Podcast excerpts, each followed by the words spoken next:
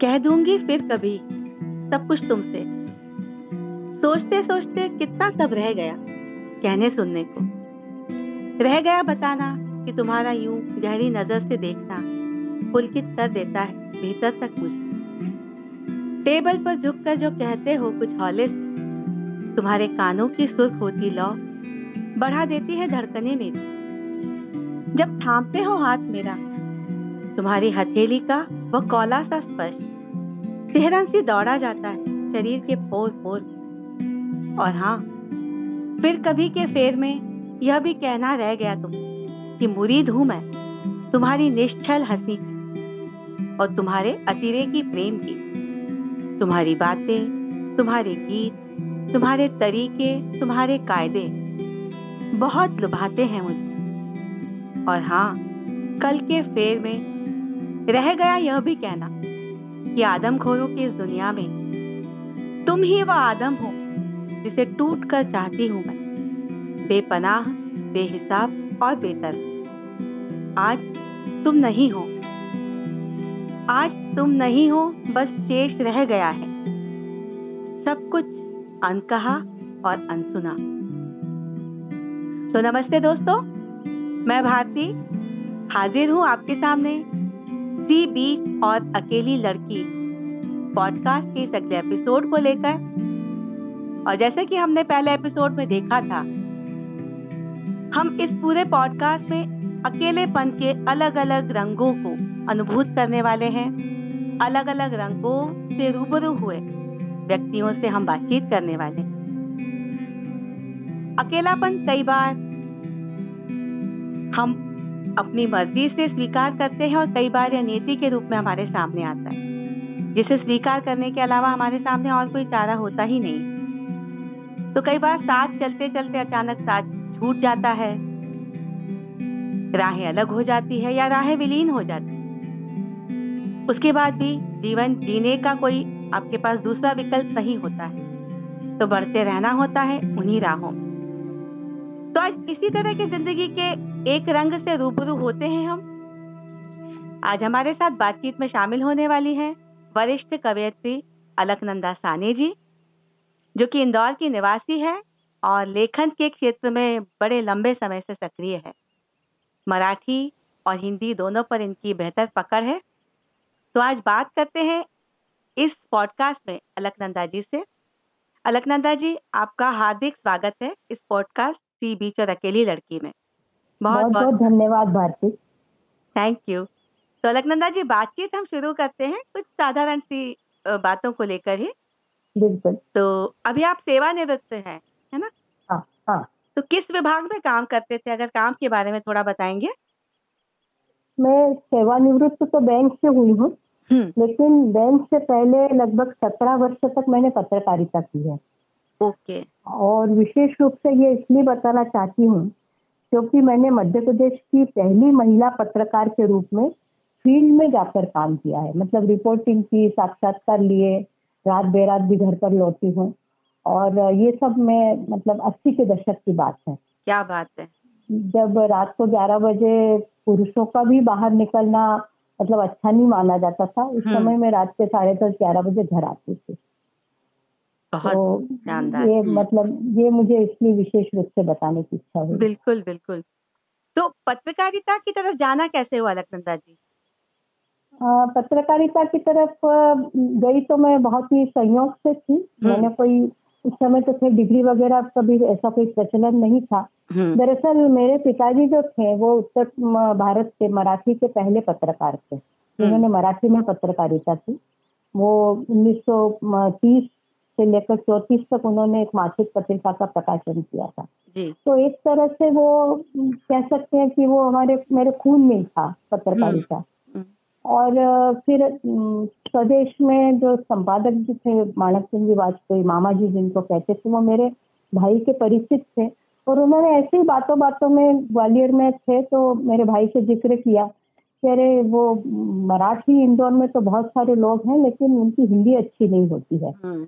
तो मराठी भाषियों को चूँकि एक मतलब साहित्य और संगीत और सारी कला संस्कृति से उनका एक मतलब इतिहास है पूरा रहता है हम्म। तो उनकी इच्छा होती थी कि कोई मराठी भाषी अखबार में आए लेकिन क्योंकि इंदौर में जो है मराठी माध्यमिक विद्यालय था बहुत हम्म। पुराना तो ज़्यादातर मराठी लोग उसमें पढ़े हुए थे हम्म। तो उनकी हिंदी उस समय की मतलब उस समय के जो मराठी भाषी हैं उनका उनकी हिंदी इतनी अच्छी नहीं थी तो उन्होंने ऐसे कहा तो मेरे भाई ने कहा कि मेरी बहन इंदौर में ब्याही हुई है उसी समय मेरा मतलब ज़्यादा समय नहीं हुआ था हम्म। विवाह को।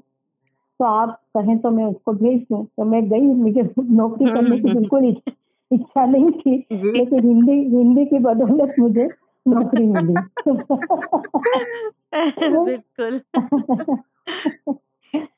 तो इसके अलावा आपकी हॉबीज और क्या रही? हॉबीज तो बहुत सारी है। हम्म। क्योंकि जो है मैं एक उच्च विद्या विभूषित साहित्यिक परिवार में जन्म लिया जैसा कि मैंने बताया मेरे पिताजी पत्रकार थे और वे ग्वालियर के पहले तीन ग्रेजुएट में से एक थे। अरे वाह। उनकी जो है हाथी पर उनकी सवारी निकाली गई थी हाँ। सिंधिया की ओर से। और हर घर में जो है मिश्री बांटी गई थी। हाँ, हाँ, जो वो तीन जो बैचलर थे। तो वहाँ से मतलब शिक्षा तो थी ही घर में। और साहित्यिक वातावरण भी था तो साहित्य में रुचि रही। हम्म। और जन्म ग्वालियर में हुआ तो जैसा कि वहाँ की एक कहावत है कि वहाँ तो बधा भी सुर में रहता है। तो शास्त्रीय संगीत भी बहुत प्रिय है। हम्म। और इसके अलावा मतलब थोड़ा सा अजीब लगेगा सुनने में हम्म। कि मुझे साड़ी पहनने का बहुत शौक है। मतलब मतलब कपड़ों का शौक तो बहुतों का होता है लेकिन हम्म। मुझे जो है साड़ियाँ खरीदना और पहनना दोनों का बहुत शौक है इसीलिए आपको जब भी देखा है बहुत बेहतरीन अलग अलग तरीके की साड़ियों में ही देखा है हमने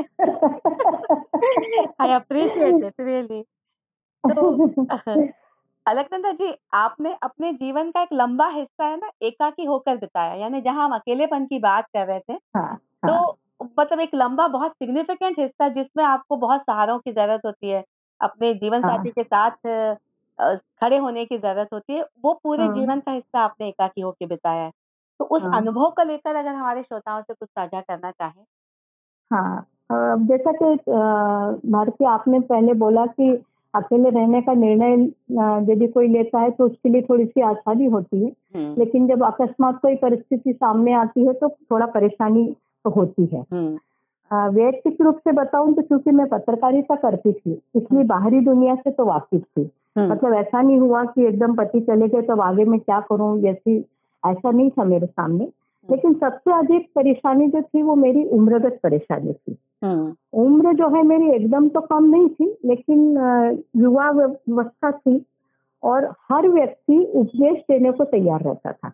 यानी उपदेश यानी कैसे कि मुझे क्या करना चाहिए क्या नहीं करना चाहिए हाँ। मुझे क्या पहनना चाहिए नहीं पहनना चाहिए कहाँ जाना चाहिए किससे बात करना चाहिए ऐसे तमाम तरह के उपदेश जो व्यक्ति सामने मिलता वो तुरंत देना शुरू कर देता था हाँ। और मज़े की बात ये थी कि जो लोग ये उपदेश देते थे हम्म। उनका मेरे रोज की परेशानियों से कोई लेना देना नहीं था उन्हें मेरी क्या समस्याएँ हैं क्या नहीं है इससे कोई लेना देना नहीं होता था ना वो मेरे कोई नजदीकी रिश्तेदार या परिचित परिवारों में से जिनके साथ में हमारे बिल्कुल घर जैसे संबंध होते हैं उनमें से भी कोई इस तरह की बात भी करता था हम्म। ये वे लोग होते थे जिनको बस कुछ तो भी सामने दिख गए तो कुछ तो भी बात करना है तो इन सबसे मुझे बहुत चिड़ होती थी हम्म। और यही सबसे बड़ी समस्या मेरे सामने थी कि उन लोगों से कैसे निपटा जाए।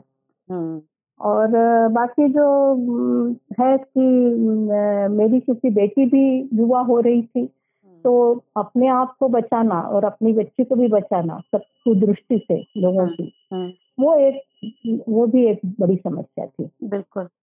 मतलब मैं भी महसूस करती हूँ कि समाज का चलन कैसा है ना कि मतलब औरत हमेशा किसी की छत छाया में रहे तो सेफ़ है। हाँ मतलब हाँ। ये समाज हमारे लिए कभी ये सेफ़ वो नहीं बनाता है कि नहीं आप अकेले भी हो तब भी आप सुरक्षित हैं। तो हमेशा किसी का साया सिर पे होना चाहिए काइंड ऑफ़ चाहिए तो अलग ना वही जो पुराना है ना पिता रक्षकी कौमारी हाँ, वो अभी तक चला रहा है। वो अभी तक चला रहा है। अभी भी हम बदले नहीं है मतलब आज के हाँ, भी। नहीं बदले हैं। नहीं नहीं बिल्कुल। तो मैं अगर ये कहूँ कि देखिए बहुत सारी चीज़ें ना हमें करने को विवश भी किया जाता है। जैसे हाँ. अगर आप तो उस जमाने की है जबकि मतलब अस्सी के दशक और उसके पहले की बात हम कर रहे हैं। हाँ, तो हम्म। शायद मतलब हमारे पहनावे को लेकर भी कि कुछ चीज़ें हाँ, परंपरागत रूप से धारण की जाती है हम्म, लाइक मंगलसूत्र हम्म। है चूड़िया हैं हाँ, और फिर हाँ। उसको बिल्कुल जैसे बेदर्दी से निकालने का आग्रह होता है कि अब आप हाँ, ये नहीं हाँ, करोगे। तो क्या हाँ, इस तरह के एक्सपीरियंसेस भी कुछ सामने कभी आए क्या? हाँ बिल्कुल हमेशा आए हैं इस तरह से तो। कि मतलब साड़ी का रंग कौन सा होना चाहिए? रंगीन साड़ी मत पहनो। यहाँ तक कि मैं बैंक में भी मुझे लोग ऐसा बोलते थे कि अरे मैडम पहले तो ठीक था अब आप सलवार सूट पहनकर बैंक में मत आया करो। और बड़ी मतलब निहायत बेशर्मी से बोलते थे। उनको ये कहते हम्म। हुए भी कभी ये नहीं लगता था कि हमें नहीं बोलना चाहिए। और जो है पाबंदियाँ भी बहुत सारी होती थी। एक बड़ी बात यह है कि ना पुरुष यदि मतलब जीवन साथी छूट जाता है। तो उसकी और समाज की जो है सहानुभूति होती है। हम्म। लेकिन स्त्री के ऊपर पाबंदियाँ बढ़ जाती है। पहले वैसे ही पाबंदियाँ होती ही हैं और ज़्यादा हो जाती हैं। और पुरुष के लिए ये भी होता है कि जो है तुरंत एक जीवन साथी की तलाश शुरू हो जाती है अरे वो बेचारा घर कैसे संभालेगा। हम्म। जबकि बहुत सी स्त्रियों को मैंने देखा कि वो पति के गुजर जाने के बाद में घर तो वो पहले से संभाल ही रही थी और पहली बार घर के बाहर निकल कर और उन्होंने फिर मतलब जो आर्थिक उपार्जन है ये सब बच्चों के लिए करना वो भी शुरू किया। मेरे मेरे साथ में एक महिला थी जो बताती थी कि वो कभी आँगन में भी नहीं निकली क्योंकि उनके यहाँ पर पर्दा प्रथा थी। हम्म। तो सब्ज़ी लेने तक वो बाहर नहीं निकली और उनको सीधे नौकरी करना पड़ी। लेकिन वो कर लेती है उनके प्रति कोई सहानुभूति नहीं है। हम्म। और पुरुष के प्रति सहानुभूति होती है। और वो एक और महत्वपूर्ण चीज़ है कि मतलब जीवन साथी की ज़रूरत हमको सिर्फ़ एक ही विषय के लिए नहीं होती। हम्म। हमें जीवन भर किसी साथी की ज़रूरत होती है। लेकिन पुरुष का पुनर्विवाह जो है की बात चलती है और किसी महिला का विवाह या पुनर्विवाह होता है तो ये आज भी एक अजूबा है। हम्म।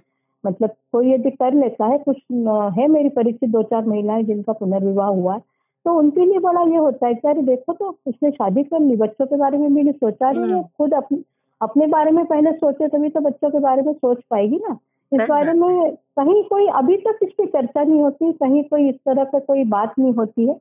ये बड़ा विचित्र है। हम्म। दूसरा ये भी है कि पारिवारिक धार्मिक सामाजिक सारे कार्यों में रीति रिवाजों में स्त्री को दूर रखा जाता है पुरुष को नहीं। बिल्कुल। ये भी बहुत होता है। कुल मिलाकर उसको हमेशा ये याद दिलाया जाता है कि भाई तुम्हारी जो है परिस्थिति बदल गई है अब तुम अकेली हो गई हो। और एक बात जो मुझे सबसे ज़्यादा तकलीफ़ देती है वह है कि विधवा शब्द का उपयोग स्त्रियों के लिए बिल्कुल किया ही जाता है कि वो अमुक की विधवा है। जबकि विधुर शब्द हमारे यहाँ पर सामान्यतः अभी भी कोई ऐसा प्रचलित नहीं है। हम्म। बल्कि इसका जो है उपयोग एक तरह से नगण्य ही होता है। तो ये बहुत सारी बातें हैं और ये जो है हमको और खास तौर से ये भी है कि जो महिला अकेली है उसको एक तरह से सार्वजनिक मान लिया जाता है कि हाँ उसको तो हम कहीं भी कोई पत्थर भी मार सकता है कोई तारीफ़ भी कर सकता है कोई कुछ भी कर सकता है उसके साथ। ये एक बहुत बड़ी समस्या है जो मुझे लगता है कि हमारे जमाने में ये और भी ज़्यादा थी। हम्म। अब तो फिर भी अब रहन सहन से इससे पता नहीं पड़ता। हमारे हमारे समय तो बिंदी नहीं लगाई है मंगलसूत्र नहीं हम्म। पहना तो तुरंत तो वो एक आइडेंटिफाई हो जाती थी कि हाँ ये महिला ऐसी है। बिल्कुल। तो मतलब हम ये तय करना चाहते हैं ना कि ये संरक्षण के अंदर है या फिर संरक्षण इसका खत्म हो गया है। हाँ, मतलब हाँ, जिसको हाँ, कहते हैं। ना कि is it a personal property और is it a public property ना? हाँ, तो मतलब हाँ, संपत्ति जैसा समझा जाता है ना स्त्री को भी तो अगर इसका कोई दारोमदार लेने वाला नहीं है इसका मतलब ये अवेलेबल है। हाँ, इसके साथ हम हाँ, कुछ भी कर सकते हैं और फिर उनके चरित्र को लेकर टिप्पणियाँ भी कर सकते हैं। बिल्कुल बिल्कुल। मतलब वो चरित्रहीन ही मतलब हम्म। बनाएँगे दूसरे लोग उसको चरित्रहीन लेकिन कहलाएगी वो। बिल्कुल मान लो उसने आगे बढ़ के कुछ किया। उसकी जरूरतों को तो कोई समझता ही नहीं है। कोई नहीं। उसकी अपनी भी कोई ज़रूरत हो सकती है। और इसके अलावा मुझे लगता है ना कि मतलब स्त्री सबकी इमोशनल नीड को समझेगी लेकिन उसकी भावनात्मक जरूरतों को लेके कोई भी कभी भी हाँ, हाँ, सजग नहीं होता है। नहीं नहीं कभी अभी भी नहीं होता है। अभी भी नहीं। मुझे तो अब दुख इस बात का होता है मेरे समय तो खैर मुझे दुख होता ही था। हम्म। लेकिन मुझे अभी भी इस बात का दुख होता है कि मतलब अब इतने सालों में मेरे मुझे करीब से तीस पैंतीस साल हो गए अकेले रहते रहते। हम्म। इतने सालों में तो कुछ नहीं बदला है। नहीं बदला। ये बहुत मुश्किल है।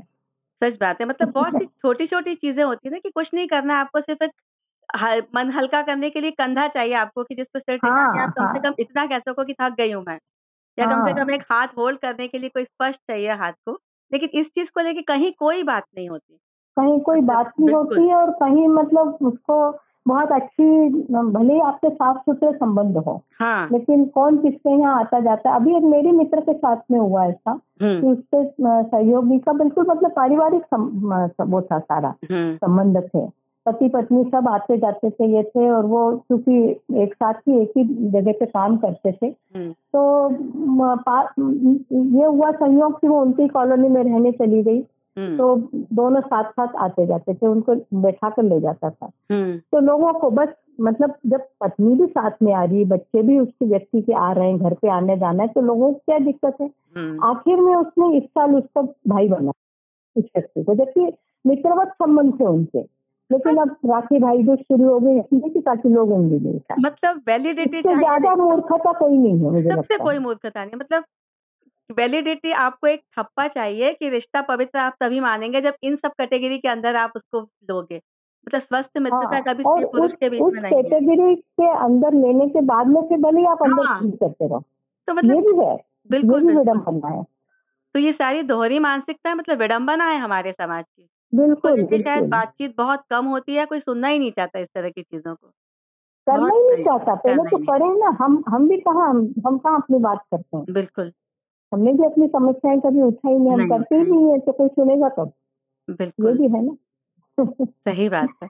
तो अलकनंदा जी काम था बच्चे थे सामाजिक दायित्व था बहुत सारे और इस तरह की मतलब बंधन भी थे समाज की दृष्टि भी थी कुदृष्टि भी थी। तो उसके साथ कैसे तालमेल बनाया? इतने साल आपने का पैंतीस साल का लंबा समय आपने काटा है। तो उस समय में कैसे सब चीज़ों के साथ एडजस्टमेंट बनाया? काम और बच्चों के बीच तो तालमेल बिठाने में मुझे ज़्यादा परेशानी नहीं हुई हम्म। क्योंकि एक तो मेरी बेटी इतनी बड़ी थी कि वो अपना ध्यान खुद रख सकती थी अपना काम भी कर लेती थी हम्म। और बेटियाँ वैसे भी ज़्यादा और जल्दी समझदार हो जाती है। सच बात है। तो वो अपने छोटे भाई का भी ख्याल रख लेती थी। हम्म। दोनों एक ही स्कूल में जाते थे तो आना जाना उनका साथ में चलता था। और मैं क्योंकि पहले से ही कामकाजी थी इसलिए एक निश्चित दिनचर्या की भी हम सभी को आदत थी। तो वो रोज के इसमें तो कोई बहुत ज़्यादा परेशानी नहीं आई। लेकिन हाँ कभी कभी जो भी आती थी तो ठीक है उसको निपटने की भी क्योंकि मैं वैचारिक रूप से मैं शुरू से ही आत्मनिर्भर रही हूँ। हम्म। मैं कभी इस कचड़े में नहीं पड़ती कि मुझे लोग क्या कहेंगे या मैं इससे पूछूँ या इससे सलाह लूँ। मैं अपना अपने तरीके से निर्णय लेती हूँ और उसी तरह इसको का पालन भी करती हूँ। हम्म। तो इसलिए सामाजिक दायित्व निभाने में भी कोई विशेष तकलीफ़ नहीं हुई। और ठीक है निकल गया समय तो फिर जैसे जैसे परिस्थिति सामने आई उस समय जैसा भी सूझा उस परिस्थिति और उसमें खास तौर पर मेरे बच्चों का भी बहुत बड़ा वो रहा मुझे योगदान हम्म। रहा हम्म। कि वो हमेशा मेरे साथ रहे हम्म। उनका भी मुझे एक नैतिक जो है आधार बना रहता था मानसिक आधार क्योंकि आप तो जानती हो तरंगी को मेरी बेटी को हाँ, तो वो उसमें जो है जो एक गंभीरता शुरू से रही है तो उसका मुझे बहुत फ़ायदा हुआ बिल्कुल और ये मैं इस चीज़ को मैं भी मानती हूँ कि जब आप बच्चों के साथ बहुत मित्रवत होते हो बहुत क्लोज हाँ, होते हो तो हाँ, तो बच्चे आपको हाँ, समझने लगते हैं ना तो फिर आपके रिश्ते शायद बहुत अलग हो जाते हैं बच्चों के साथ। बिल्कुल बिल्कुल बिल्कुल तो इसी को थोड़ा सा अगर बताना चाहेंगे बच्चों के साथ कैसे किस तरह के रिश्ते हैं किस तरह की बातचीत आपके बीच में होती है कितना खुलापन है क्या किस तरह से डिस्कशन को आगे बढ़ाते हैं चीज़ों को लेके? ना मैं इस मामले में बहुत भाग्यशाली हूँ। हम्म। मेरे बच्चों के साथ तो फिर अच्छे रिश्ते हैं वो तो अपने बच्चे होते हैं हम्म। लेकिन मेरे मेरे दामाद और बहू के साथ में भी बहुत अच्छे रिश्ते क्या बात है मैं हर तरह की बातचीत उन लोगों के साथ में कर सकती हूँ हाँ। चारों के साथ में हम्म। और ये ठीक है कि हम जब एक साथ सब बैठते तो नहीं हो पाता लेकिन व्यवस्थित रूप से कभी कोई समस्या आती है तो वो लोग भी मेरे से बात कर लेते हैं हम्म। और मैं भी उनसे बात कर लेती हूँ और कोई ऐसा विषय नहीं है जिस पर हम बात नहीं करते। मतलब इस तरह का जहाँ हम उस समय नहीं पालते हैं कि अरे मैं बेटे से माँ कैसे बात करेगी या माँ हम्म। अपने बहू से कैसे बात करेगी इसमें कुछ भी नहीं है। हम्म। और अब तो खैर दोनों बच्चे मेरे बहुत पर्याप्त बड़े हो गए हैं।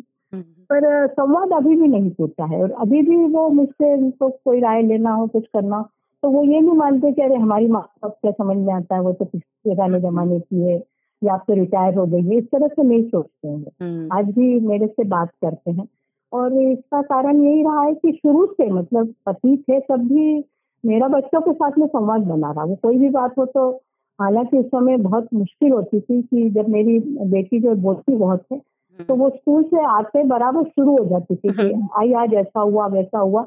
वो मतलब क्योंकि हम भी नौकरी से लौटे हैं और फतेह मानते हैं लेकिन मैं सुनती थी उनकी बात तो, तो उनको धीरे धीरे एक विश्वास हो गया कि हम माँ से हम हर बात कर सकते हैं। बिल्कुल। और मुझे लगता है ये बहुत ज़रूरी होता है होना चाहिए ऐसा। बिल्कुल तो बच्चों के साथ अगर आप बात नहीं करेंगे ना मतलब केवल बच्चों को निर्देश देना इज़ नॉट इम्पोर्टेंट उनके साथ बात हाँ, हाँ, दोस्ताना रिश्ता बनाना बहुत ज़रूरी है मुझे भी लगता है। बहुत ज़रूरी होता है कि तभी हमको जो है दुनिया में क्या चल रहा है इसकी भी हमको भी हम्म। जानकारी मिलती है। बिल्कुल। लेकिन हम अब क्योंकि नहीं तो हम अपनी दुनिया में खोए रहते हैं। बिल्कुल और दूसरा मतलब बच्चों के ऊपर भी प्रेशर इतना ज़्यादा है कि वो कैसे किसके साथ साझा करे उसे। तो वो हाँ। उन्हें भी आउटलेट खोजना होता है मतलब कि किस तरह से हम इस चीज़ को साझा करें कैसे हमें सही राय मिले या किसके साथ एटलीस्ट हम बात कर सकें। तो वो माहौल हाँ, मतलब मिलता है। उन्हें अपने जो उनके समवयस्क उनके साथ में तो वो उनकी समस्या का हल नहीं निकल हम्म, पाता है। यही है। और वे हर किसी से बात भी नहीं कर सकते। कई बार उनकी ऐसी परिस्थितियाँ रहती हैं कि वो बाहर व्यक्ति से भी बात नहीं कर सकते। तो उन्हें घर में खुलापन होना चाहिए। बिल्कुल।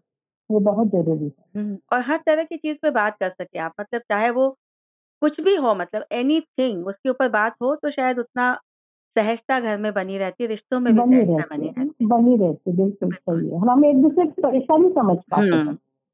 ये भी है। तो अलकनंदा जी एक और बहुत मतलब हम अक्सर कहते हैं कि अकेलापन और एकांत इसके ऊपर हाँ। बड़ी बहस होती है ना बहुत सारी बातचीत कही जाती है कि अकेलापन जब आप फील करते हो कि आपके लिए अब कोई नहीं बचा अब आपकी ज़िंदगी का क्या होगा और हाँ, उसको हम हाँ। जब बेहतर तरीके से एकांत में बदलते हैं जब उस एकांत में आप अपने आप को डिस्कवर कर रहे होते हैं अपने आप को खोज रहे होते हैं अपनी कलाओं का विकास कर रहे होते हैं अपनी रुचियों के साथ आगे बढ़ रहे होते या एटलीस्ट कुछ नहीं तो अपने आत्मविश्वास को ही मज़बूत कर रहे होते तो जितना मैंने। आपकी जीवन की यात्रा को देखा है आपको सुना है। हम्म, ये काम आपने बहुत खूबसूरत तरीके से किया है। तो इस प्रक्रिया के बारे में अगर हमारे श्रोताओं को कुछ बताना चाहेंगे कि कैसे घटा ये सब? प्रक्रिया तो क्या दरअसल मेरा मतलब शुरू से जब से मुझे समझ आई तब से मेरा एक सिद्धांत तो ये रहा है कि जो भी परिस्थिति हमारे सामने आती है या आई है उसे हमने सबसे पहले स्वीकार कर लेना चाहिए। क्योंकि यदि हम टूटते रहे कि अरे मैं तो अकेली हूँ अब मैं कैसे करूँगी? और मतलब बिल्कुल हाथ पैर हमारे ठंडे हो रहे हैं तो हम किसी भी परिस्थिति का सामना नहीं कर सकते। और जहाँ तक अकेलेपन का सवाल मतलब जो एकांत में बदलने का मेरा वैयक्तिक बात है तो उसमें मेरे पास में दो सशक्त बिल्कुल अस्त्र थे मेरे पास में बहुत हम्म। बढ़िया धारदार साहित्य और संगीत। बिल्कुल। तो इसमें मुझे अलग से भी कुछ प्रयास नहीं करना पड़ा। हम्म। इस बारे में मैं एक ही बात करना चाहूँगी कि महिलाओं ने पारिवारिक जिम्मेदारियों के नाम पर अपनी रुचियों का बलिदान नहीं देना चाहिए। और दूसरों ने भी उनको जो है उसका अवसर देना चाहिए। हम्म। क्योंकि अभी तो खैर काफ़ी परिस्थितियाँ बदल गई हैं। हम्म। लेकिन फिर भी मुझे लगता है कि संयुक्त परिवार में जो महिलाएँ रहती है उनकी उनकी बहुत अनदेखी होती है।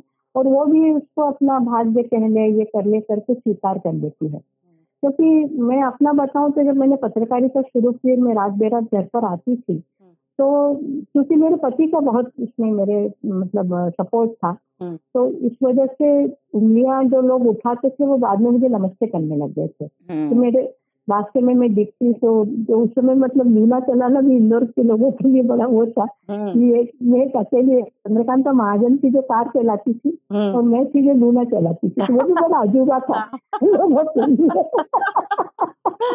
तो रात को ग्यारह बजे कोई जो टू व्हीलर तो अब लड़की कहना थी उस पर लड़की लड़की चली आ रही है तो लोग पहले तो ऐसे देखते थे। तो धीरे धीरे लोगों को पता पड़ा तो वो तो ये सब जो चीज़ें ना हमें अपने अपने आप में एक हिम्मत और घर से भी मतलब उसका एक हम्म। सहारा मिलना चाहिए।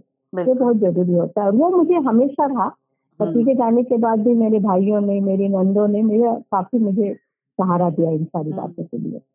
तो ये प्रक्रिया मतलब बहुत ज़्यादा कठिन नहीं थी। हालाँकि कभी कभी अब चलता रहता है जीवन है तो कभी ऊपर नीचे चलता ही रहता है। इसमें बहुत बड़ा बड़ी बात नहीं है।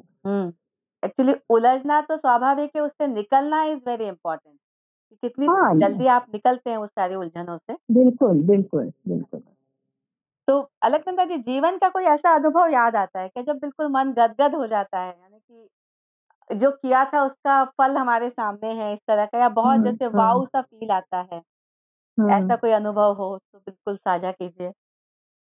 हाँ एक मतलब बहुत ज़्यादा वास्तव में मुझे उस समय मेरे मेरे मतलब आँसू आते नहीं है बहुत जल्दी।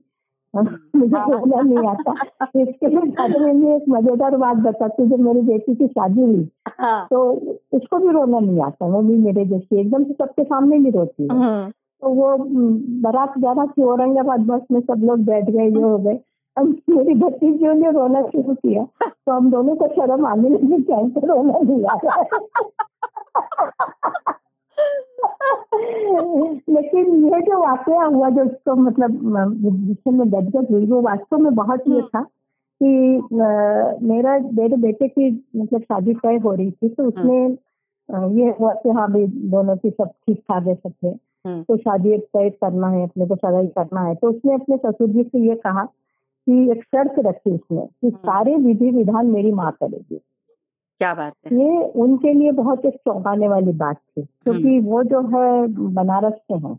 तो हम्म, वहाँ पे जो सारा जो पुरा मतलब पुराने तरीकों से काम चलता है। हम्म, और उसने ये भी कहा कि यदि ये बात आपको स्वीकार हो तो भी हम आगे बढ़ेंगे। बाकी मुझे कुछ नहीं चाहिए। इसमें बड़े और मुझे इसलिए भी अच्छा लगा क्योंकि वो बोलता बहुत कम है। मुझे मतलब इसकी उम्मीद ही नहीं थी कि वो इस तरह से कभी अभिव्यक्त करेगा। हम्म, ये मुझे मालूम है कि वो मुझसे मतलब बहुत ज़्यादा प्यार करता है मेरे पर बहुत ज़्यादा निर्भर भी है आज अभी भी। हम्म, लेकिन वो इतनी स्पष्टता से अपनी बात कहेगा इसकी मुझे बिल्कुल भी उम्मीद नहीं थी। तो वास्तव में मेरी आँख भर आई। हम्म, लेकिन हुआ ये कि उन्होंने अब बात मान ली हम्म, क्योंकि तो शादी करना ही बेटी थी।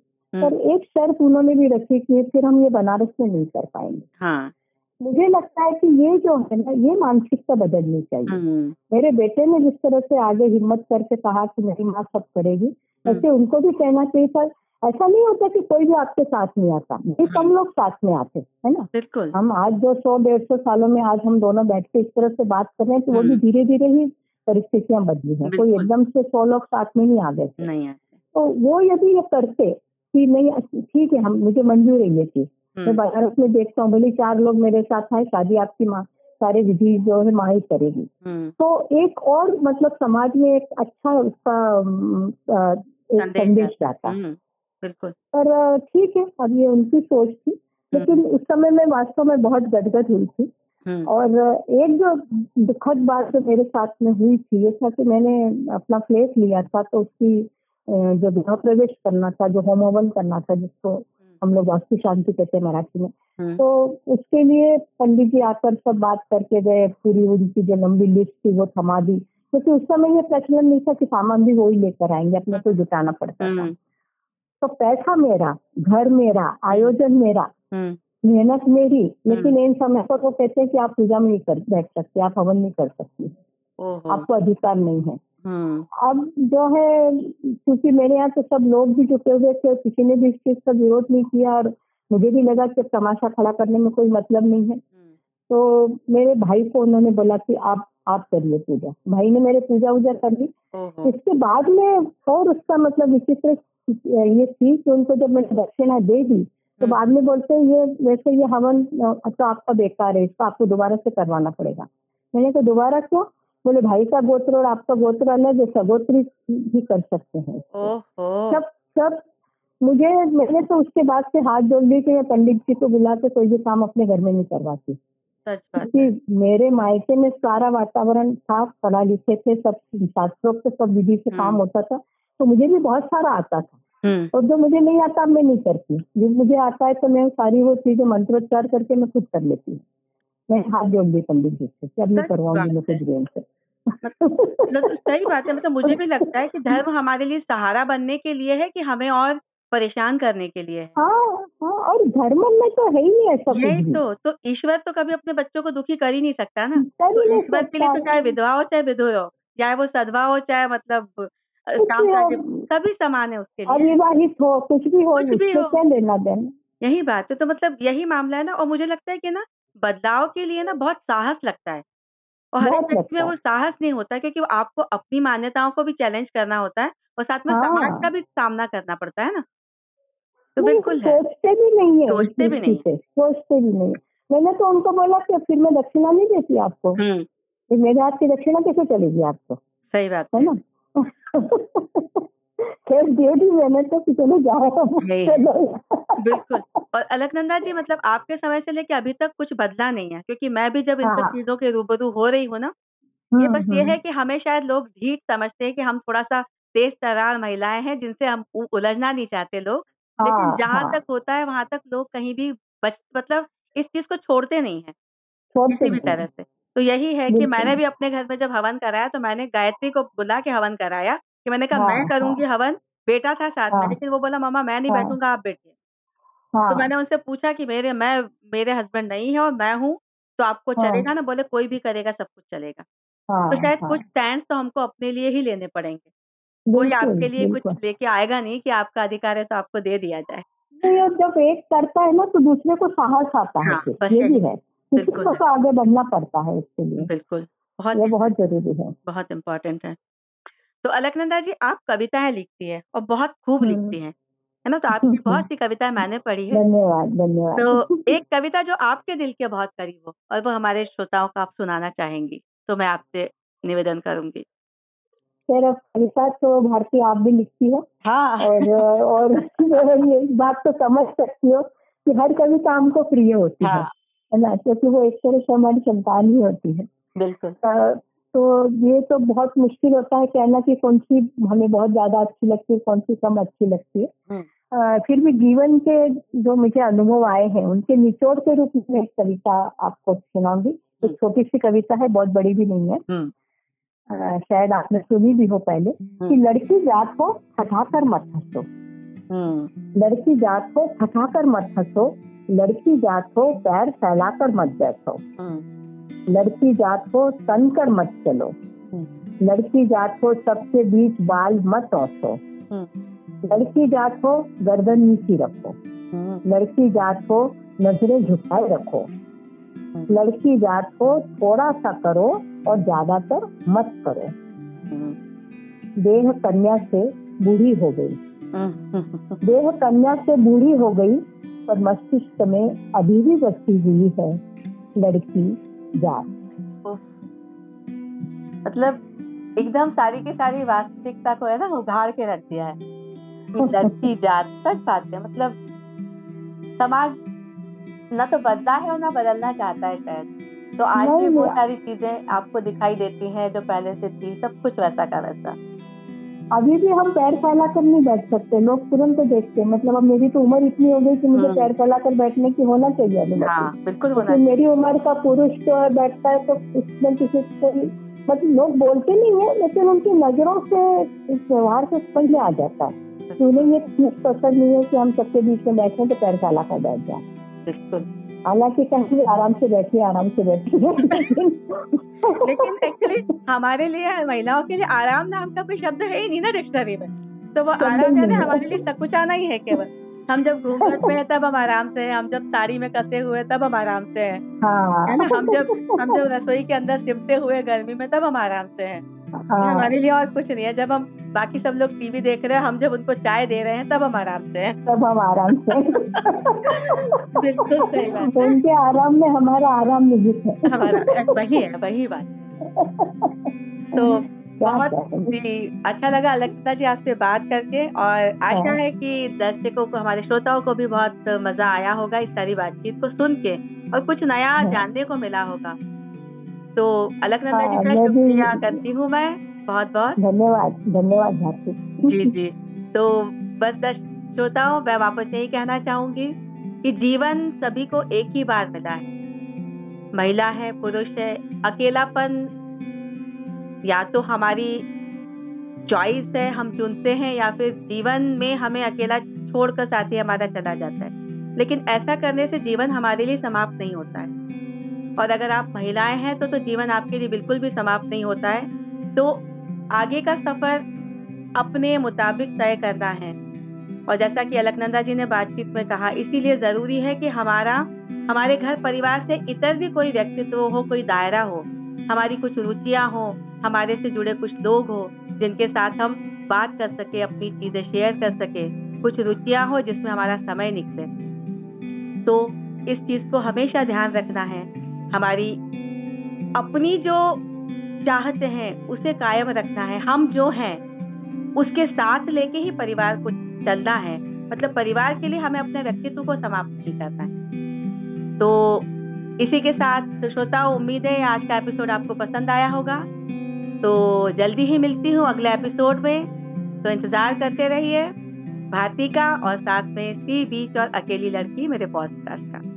Thank you so much Good night. Bye bye. Thank you.